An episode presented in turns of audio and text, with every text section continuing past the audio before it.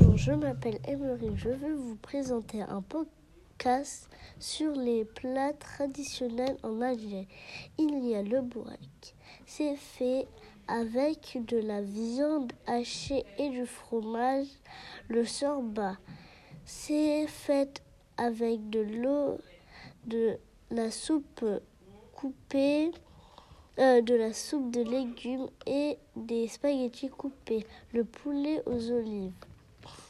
C'est fait avec le, le, poulet cuit au four avec des olives et de l'huile d'olive, le tagine. C'est un plat qui est fait dans un plat de cuisson appelé aussi le tagine.